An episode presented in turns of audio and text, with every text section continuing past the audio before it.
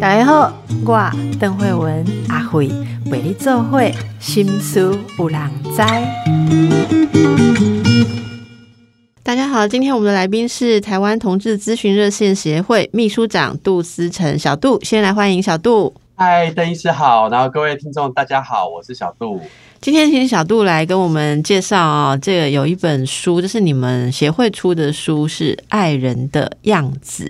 爱人的样子，这是大块文化出版。那么，呃，《The Way We Love》啊，那其实这谈的是艾滋感染者伴侣跟亲友的一些故事，这是一个访谈的故事。请教一下小杜，这本书的成书啊，整个过程是怎么样进行的呢？啊，这本书的话，其实是我们是。最早是大概二零一三年的时候，有一个艾滋的运动者叫做贾运生阿生。那那时候阿生他在呃中南部念书的时候，其实身边有遇到一些呃艾滋感染者朋友，然后还有呃身边也有一些呃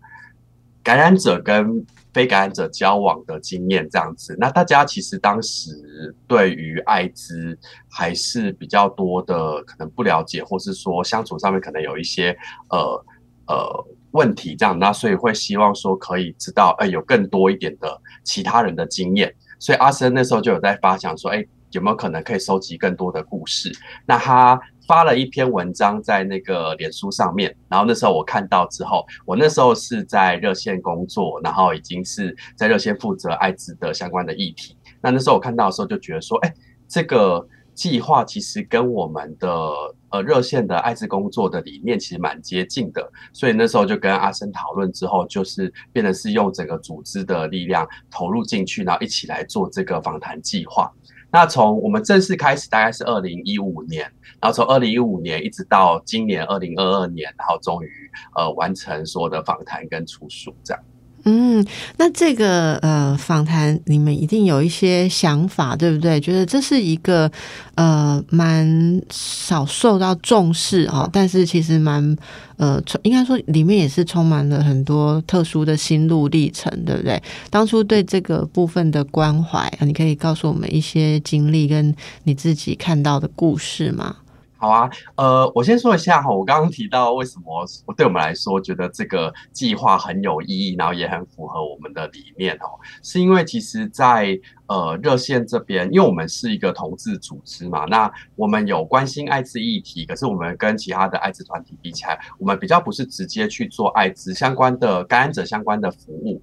那我们比较在做的是一些呃，就是比如说艾滋的预防啊，或者是像是教育啊，例如说教男同志社群，还有一般大众大家怎么样做的安开心又安全啊，还有像是做一些艾滋感染者的一些权益的倡导等等的，对，那。呃，我在我们的经验中，其实我们有做艾滋筛检。那呃，在筛检的过程中，我们都会问说：，哎，如果你今天检查出来的结果是阳性的话，代表你有感染的话，那你会有什么担心？我们听到很多人的担心是，他会很担心说，呃，当今天他是阳性的时候，他要不要让他身边的伴侣或是家人知道？那如果讲了之后，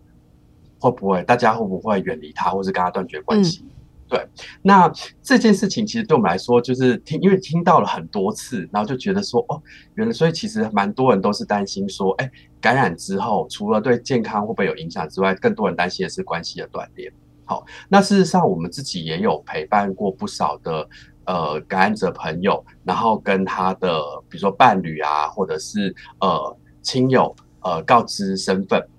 那我们也看到说，其实。是有些人是可以一起好好的面对的。那在热线，另外是我们也看到是说，因为热线是个同志组织，那我们里面呢，呃，就是也有一些义工是艾滋感染者，好，然后有些人有跟身有跟其他的呃伙伴出柜。那我们那时候看到是说，哈，就是我们有一些不少义工，大家都是来这边的时候第一次有认识真的活生生的感染者的义工，就出现在他面前。然后大家一起工作，一起生活，然后原本有些人可能对于艾滋是有些焦虑或担心的，透过这样子日常生活的互动之后，其实反而就。而且加上认识呃在身边这个感染者，然后就逐渐的去降低那个对于艾滋的恐惧或焦虑。所以像这样的经验对我们来说都是很珍贵的。那我们就希望说可以多收集一些这样子的故事，然后去呃让更多人知道说，哎，就是当你身边有亲友或者是呃伴侣感染的时候，这些人是怎么样去面对跟转化原本可能对艾滋的一些。呃，理解或者是担心、焦虑，然后到变成是可以去呃接受这些事情这样子。对，那在这个过程中，其实我们总我们这本书总共收录了十六个故事嘛。那十六个故事里面，大概有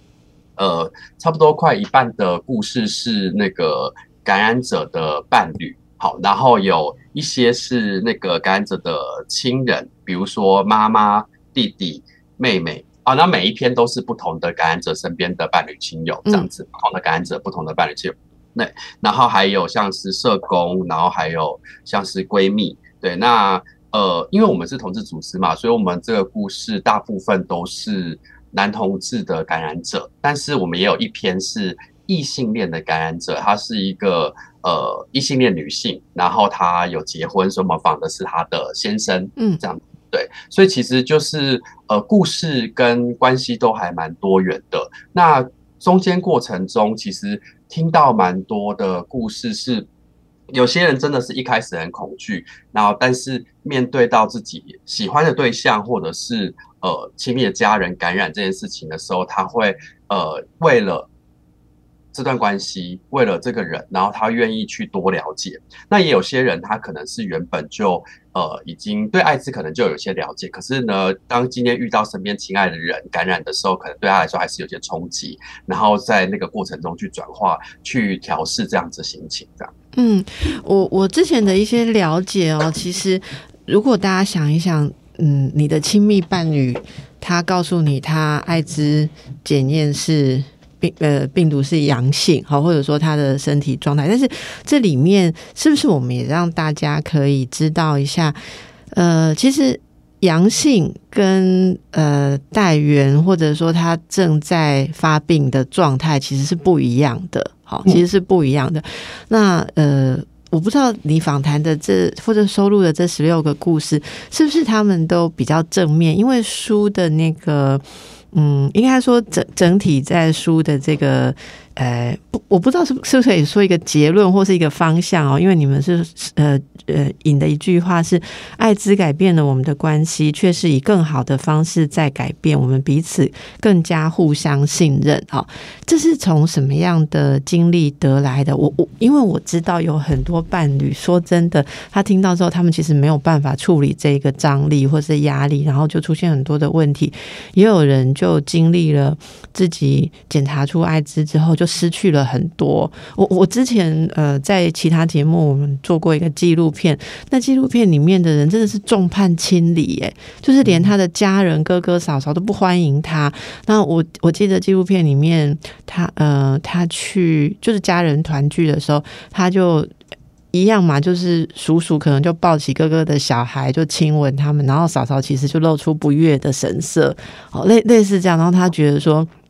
众叛亲离，然后甚至有家人会指责他说：“呃。”因为对艾滋有一些污名的想象嘛，就说指责说是不是因为他是同志，所以造成家人的困扰啊，带给母亲这样大的巨大的痛苦。然后他其实也很愤怒的回应说：“那当我想死的时候，你们有在意过我吗？我寂寞的时候，你有在意过我吗？”那个对话非常的冲击哦。所以，我我想请问小杜，你看到的这些故事，或者能够这样互相信任，那是什么样的经历，什么样的故事？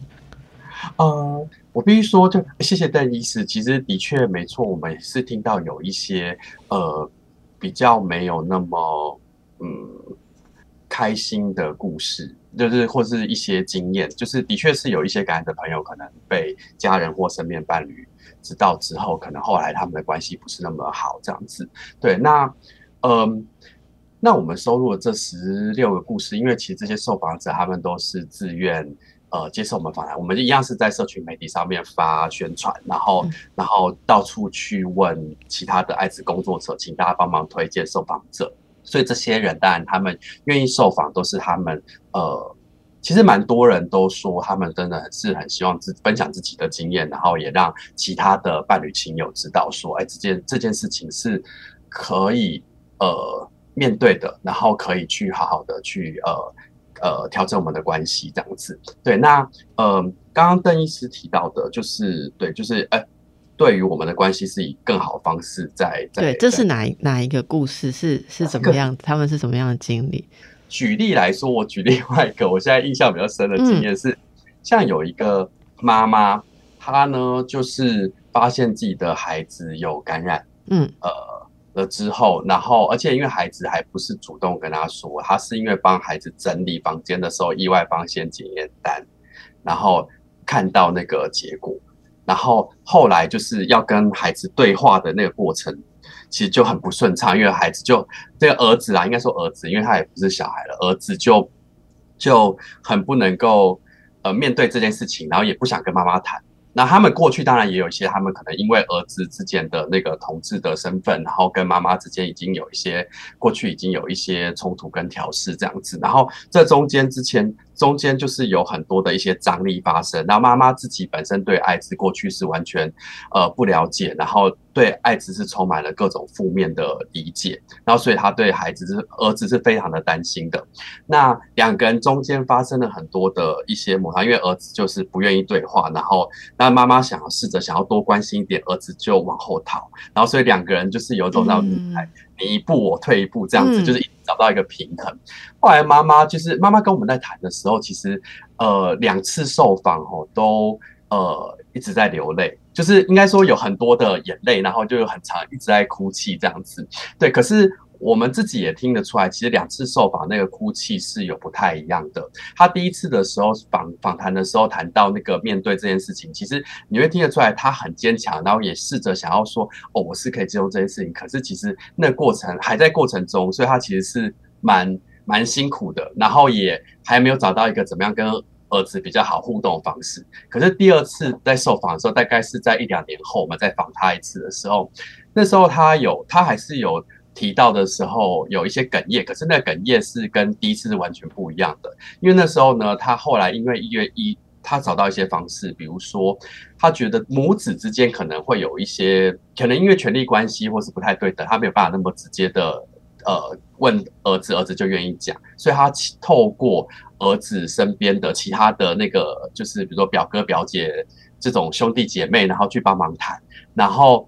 开始找到一些可以对话，或者是透过传简讯的方式去关心儿子，然后呢，渐渐找到一些路，然后后来有一次呢，就是终于突破儿子的心房，然后两个人能够有机会把呃呃这件事情摊出来谈，然后儿子也表达说，其实是知道妈妈是在关心，可是不知道很怕妈妈会压力很大，或是怕妈妈就是呃。呃，压力呃，责任太多等等的，那让妈妈终于知道说，哦，其实儿子是有感受到他的关心的。对，那在那个过程中，我觉得妈妈很努力，很努力查很多资料，然后很希望说自己可以，就是对于艾滋有更多正确的知识。他也去参加，比如说其他的艾滋团体的呃一些呃支持团体这样子。对，那呃从这个过程中，我们都可以看到说，就是呃这个妈妈她从一个。呃，对艾滋完全是不了解的，很负面的一个态度，然后对自己的孩子未来有非常非常多的焦虑，到他愿意为了儿子，然后希望可以去多了解这个疾病，然后再有一些正确知识。有一些其他的，不管是社工或者是其他的一些专业人员的协助，然后他有获得更正确的一些资讯之后，他对于自己儿子跟爱子的这个态度，也从原本很焦虑，然后甚至希望儿子都不要再去跟别人谈感情，因为很怕说会不会传给别人等等，到他现在他是可以理解说，哎，其实现在透过药物治治疗，其实儿子他是可以说自己健康可以维持的很好之外，他只要在他的呃，身体里面的病毒量被控制住的情况之下，他是不会这个儿子是不会透过性行为去传给其他人的。这是我们现在提到所谓 “u 等于 u” 的概念，这样子。你可以把你可以把这个概念再说的更清楚。我觉得这就是一个关键，因为像我刚刚讲那个，就是呃，很多人，我我之前甚至看过例子哦，就是有一位同志朋友他回家，你知道吗？假日就回家嘛，回回呃坐车回那个平常没有住在一起的家里，然后呃跟父母相聚之后，他就又出来坐车，有没有坐客运啊？要回回去上班了，结果他忘记带东西，再回头去看的时候。开门的景象，他吓一跳，因为他母亲正在把所有他做过的沙发套啊、垫子啊、床垫全部都翻出来，然后要准备大清洗消毒。然后说那一刻，他走进去，他母亲也愣住了，因为很尴尬，你知道吗？可是那个无言的东西，所以他说他当下。拿了他忘记带的东西，转身就走，一句话都没有讲。可是他转身的时候，他看到他妈妈眼泪就掉下来。嗯，我相信那个儿子呃看到这一幕的时候，一定非常的痛心这样子。那妈妈本身自己也不知道怎么面对。那的确，刚刚邓医师提到这个情况，在比较早期的时候，我们会对艾滋的传播。或者传染是什么方式，不是那么理解的时候，的确就会用这种好像想要把所有的感染者用过或者是做过、使用过的这些东西，全部都做各种的消毒清洁。那事实上，其实呃，我们其实是其实是不需要的。为什么？因为小杜，小杜，等一下，我们先让大家休息一下，然后等一下，请你来跟大家稍微喂教一下正确的观念，好不好？好好好。好，我们继续请小杜来介绍一下。你刚刚提到说，那位母亲有了比较正确的对疾病的了解之后，就不是以前的那种犯恐慌状态哈。到底现在大家应该要有什么正确的了解？我想热线的艾滋小组有时候会接到一些咨询，说，嗯，他们的家人或是朋友，哈，呃，伴侣是艾滋那的状况，那他应该怎么去了解？像。呃，亲密伴侣之间呢，我觉得最重要一个事情，说并不是一个艾滋检验阳性的人，他就一定会传染给伴侣啊。那这个呃，你觉得对大家来讲有用的资讯，跟我们这个上个课好不好？好，谢谢邓医师哦。那这边跟大家分享一下一些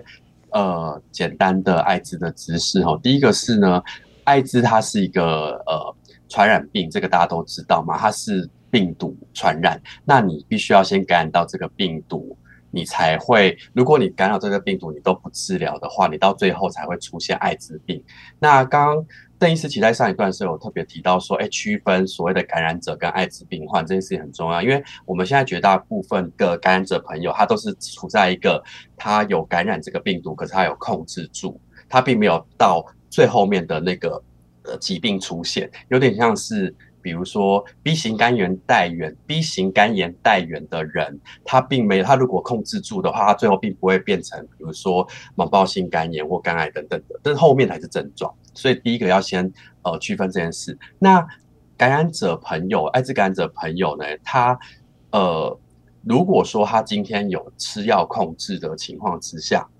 那他只要能够稳定的呃控制他的病毒量。那因为现在大家都对 COVID-19 比较理解嘛，所以应该知道什么叫病毒量。那如果说他今天有稳定服药的话，除了能够让他身体里面的病毒量抑制下来，然后抑制到仪器都测不到的程度，只要达到六个月都稳定的测不到的时候，他就不会透过性行为传染给其他人，就不会透过性行为传染给其他人。因为目前艾滋。主要还是透过最大宗，还是透过呃性行为传染，就是不安全性行为传染哈。那只要是它能够稳定的测不到达到呃六个月以上、半年以上，代表是稳定的时候，它就不会透过性行为传染给别人。这就是我们刚我刚刚提到说所谓 U 等于 U 的概念。第一个 U 是。Undetectable 就是代表说测不到病毒量，就是稳定测不到病毒量，等于第二个 U untransmittable 就是不具有传染力。那这个呢，我们可以非常斩钉截铁跟大家说，这个是已经经过非常多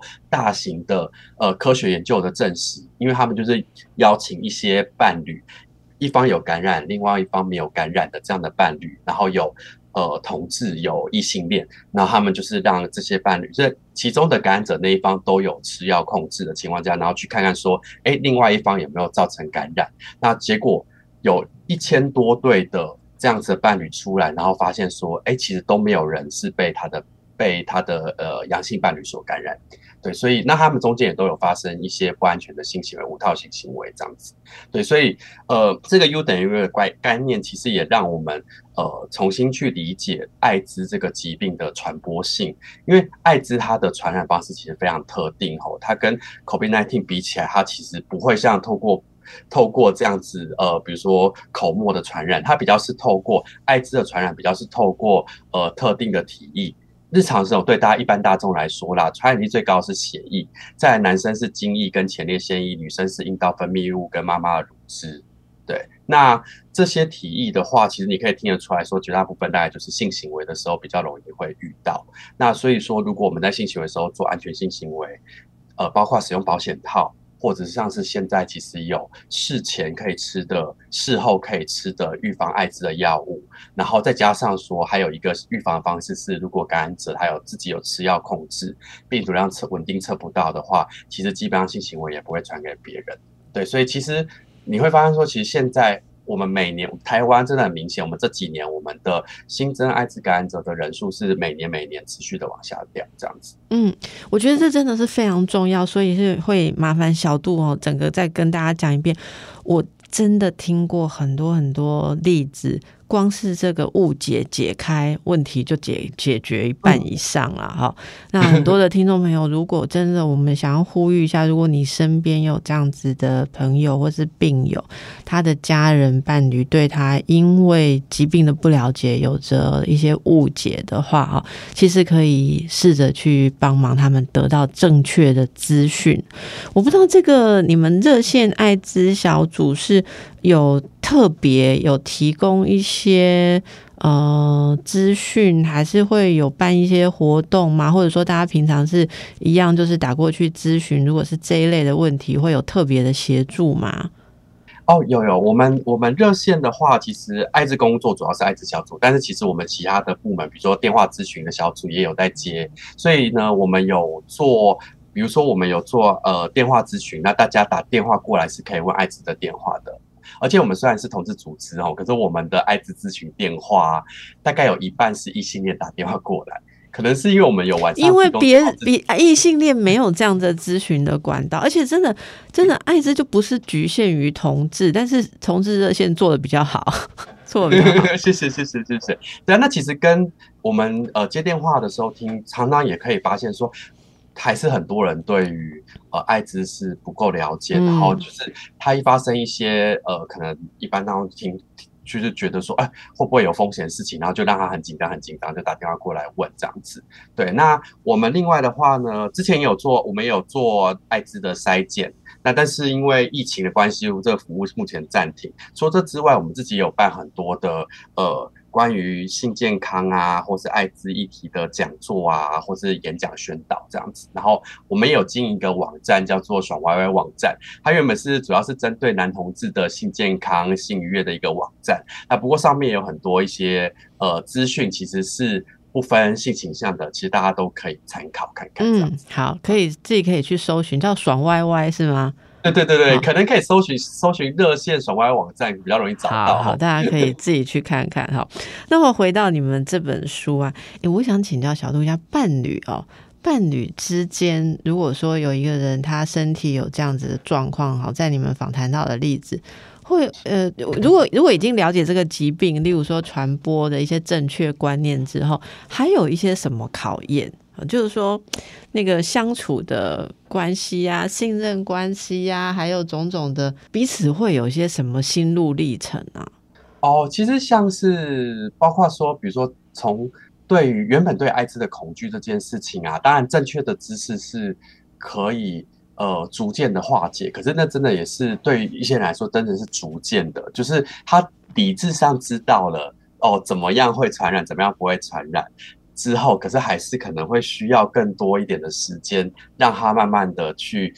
把那个感性、那个恐惧的部分给化解掉。哦，就是理性知道跟习惯性感性的莫名的一种不安，还是要一点时间去对，没错，透过一呃呃每次每次的日常生活的相处，然后让大家逐渐对于一些原本那个恐惧或者是误解或刻板印象可以逐渐的化解这样子。那除了这之外，伴侣之间相处当然有伴侣之间相处的议题，比如说两个人之间是不是能够好好的沟通？那如果今天呃，比如说没有感染那一方，对于感染者他的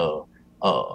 所在担心的，比如说吃药会不会有副作用啊？然后对自己的身体健康啊，或者是说会不会有，还是会不会有传染给另外一方的这种焦虑感啊？这个我可以特别说一下，我自己看到是说，的确哈，就是呃，对于感染者来说，大家其实是蛮多人其实是会担心我会不会传给我的另外一半，嗯对，即便是做了安全性行为，可能还是会很焦虑。所以像 U 等 U 的这样的概念出来，其实是我觉得是还蛮重要的，让不少感染者比较能够不会有那么大焦虑。不然之前的话，可能是没有感染的那一方觉得没关系，我们可以发生亲密关系，可以性性行为啊。可是感染者这一方反而会因为担心说我会有任何的风险传给你，然后就有点避开不想做这样子。这是一个，那另外有看到有一些状况，可能是说，比如说没有感染的那一方，可能就会觉得说，哦，因为我的伴侣感染了，那他可能生病了，所以我觉得我要多照顾他。那你知道，照顾者跟被照顾者之间是会有一些权力关系的，对，所以有的时候也有可能是在这样子的互动之上，因为没有感染的那呃呃感染者那一方，对不起，感染者那一方也有可能是他其实不见得需要这样的照顾，或者是说他其实可以更平等的跟没有感染者这一方，呃彼此一起相处跟生活。可是两个人之间如果出现照顾被照顾的议题，然后没有处理好的时候，也有可能出现一些那个摩擦这样子。对，所以那另外更多的，其实我们看到关系中更多，其实就跟一般大家一样，就是就是相处，就是伴侣相处之间，本来伴侣相处就会有伴侣相处之间有会有有可能有的一些摩擦关系的磨合这样子。那个那个，不管你今天是有没有感染艾滋，都是会面临到的。所以像我们的故事里面有一些人，他有些伴侣，他其实是。后来他们是分手的，可是分手原因也不是因为艾滋，就是两个人可能会个性不合啊，或者是相处上些上面其实的确遇到了问题啊等等的，他所以因此分手这样子。我觉得任何的伴侣，不管是嗯同性恋啊、异性恋啊什么，一个人他经历了身体或者是疾病这种很大的考验。有时候会改变人生观，还是是会让他更清楚自己的人生观。所以跟伴侣之间在谈的时候，其实跟那个疾病不直接相关。你知道我的意思吗？就是就是两个人会突然间，可能其中有一个会进入比较深层的一种自我觉察的状态，然后跟另外一个人当然也会被带动，然后两个人。呃的关系是会有一些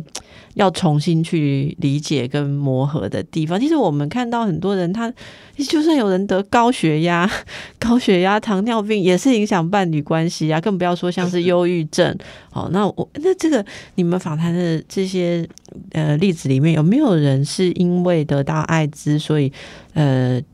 觉得焦虑啊，或比较悲观啊，还是连带有一些呃，像是情绪忧郁的状况，需要伴侣去协助，有没有什么建议？就是说，这个你访谈看你们看了这么多之后，觉得身为伴侣，好，对于这个艾滋的病友，可以有些什么协助？呃，我觉得蛮好的一蛮重要的一件事情是哈，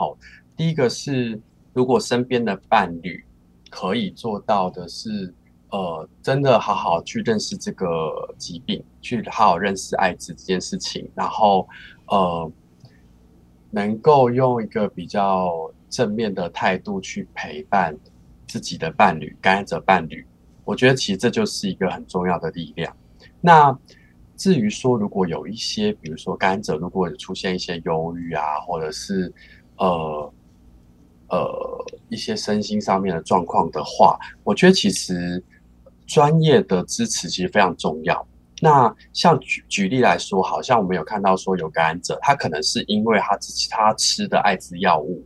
然后呃，那个药让他可能会那个药会有的副作用，有可能是会让他会啦忧郁的。所以，那如果像遇到这个情况的时候，其实这时候只有透过陪伴是不够的，必须真的是需要咨询呃专业的，比如说医师、医疗人员这样子。那透过医师或者个管艾滋根管师的协助，去了解说他的原因可能是什么，那需不需要更换药物这样子？那也有些人他可能是的确在心情上面调试上面是比较难面对的，觉得。我的确有听到有一些感染者朋友，他会觉得说，哦，他感染了之后，是不是他的世界就毁啦？或者说他是变得不好啦？觉得自己自己不够好啦，或是不值得被爱啦，等等的。我觉得这个时候身边的人。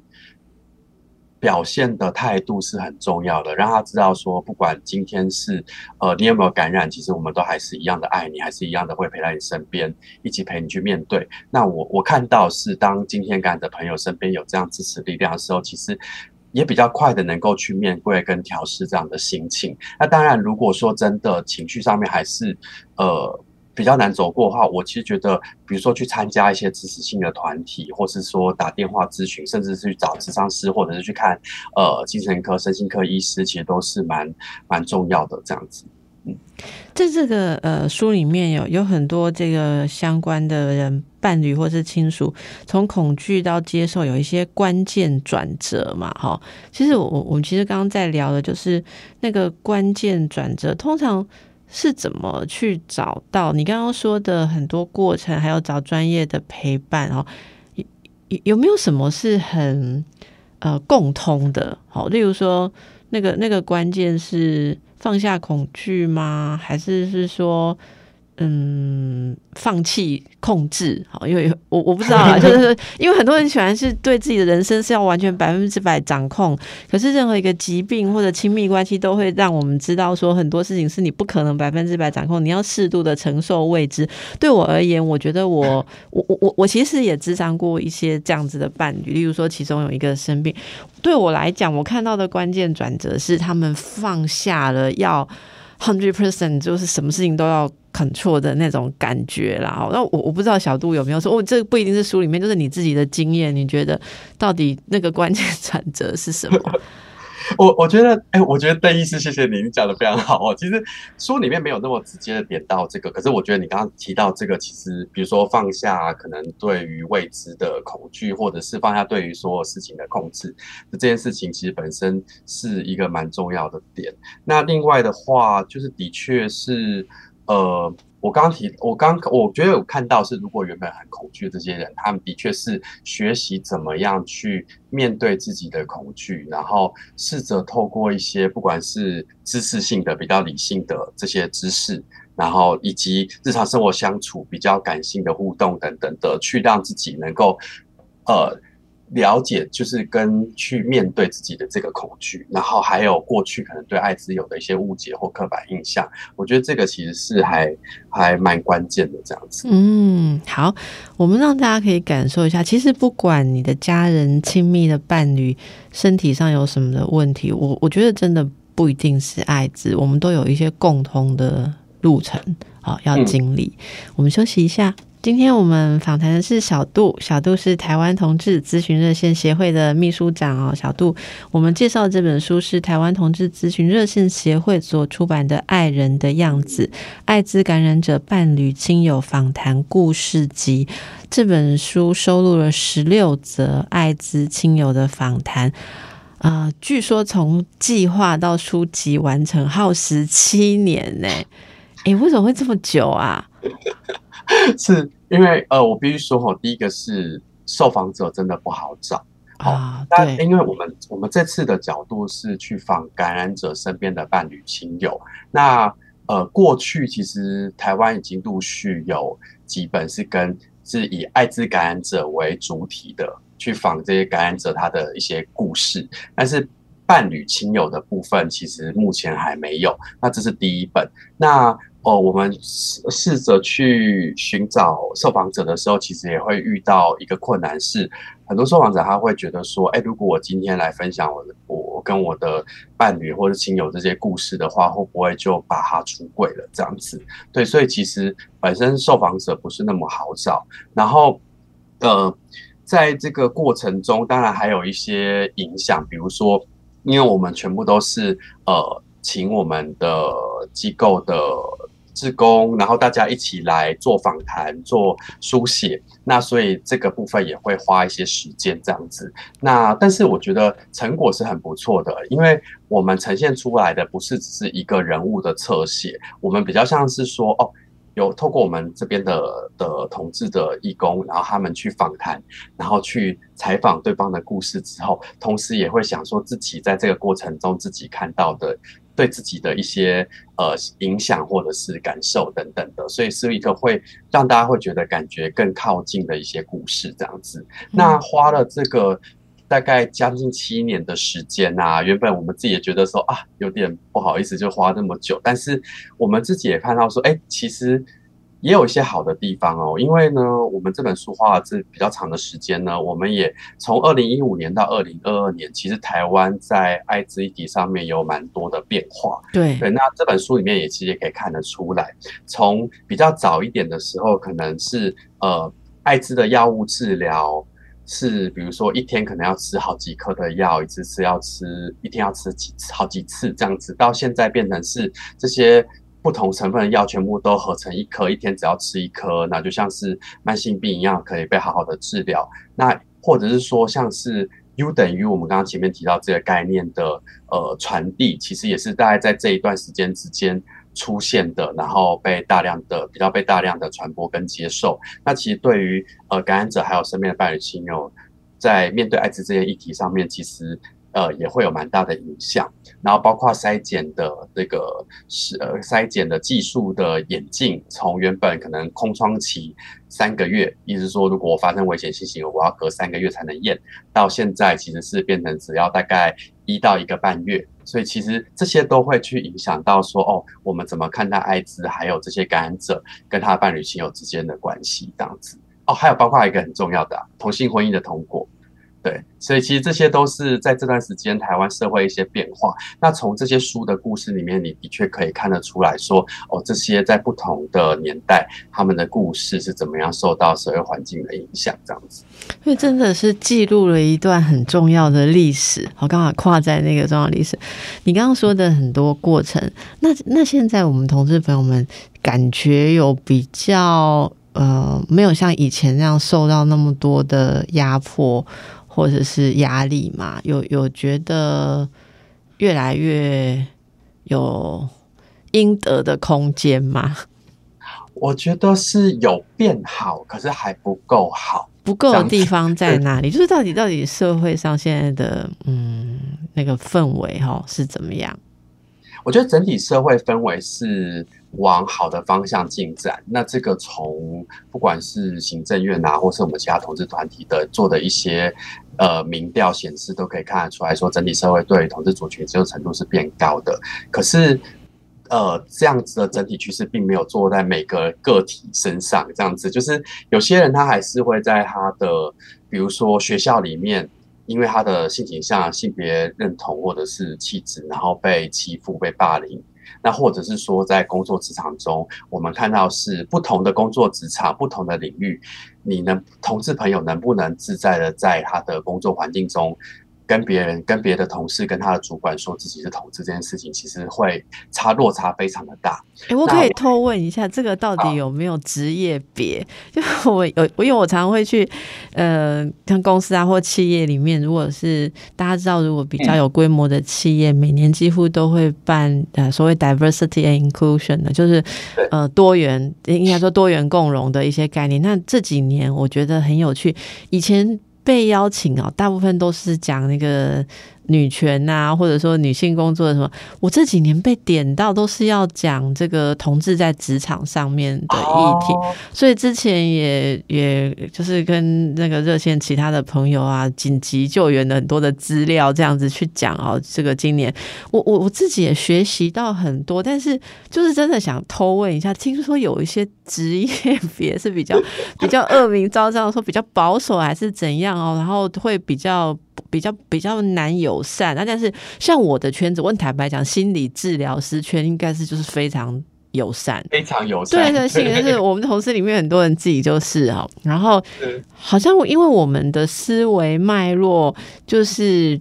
对这个比较了解吧，好，嗯然后真的因为一路都接触很多这样子的朋友、同事，所以对我们来讲是很稀松平常。但我还是会提醒自己说，在选朋友做同温层哈，外面是还有很严苛的。你有没有觉得，就是说有有有特别什么领域，哪一种职场这个问这个问题比较敏感的？是，但但是你刚刚说的非常好，就是因为在比如说心理上的领域，其实大家有机会去接触到这个议题，然后也有机会呃接触到更多这样同志朋友，所以友善是比较明显的。那的确就可以知道说，有些领域是比较难的。那举例来说哈，比如说像是高科技业，可能相对来说比较少会选，比较少人会选择在这样的领域中出柜。那或哎，者等一下高科技业，你讲这个我很惊讶。你要讲军工教，我不会很惊讶。哦我还没讲完，为什对么高科技业不？高科技业有什么困难啊？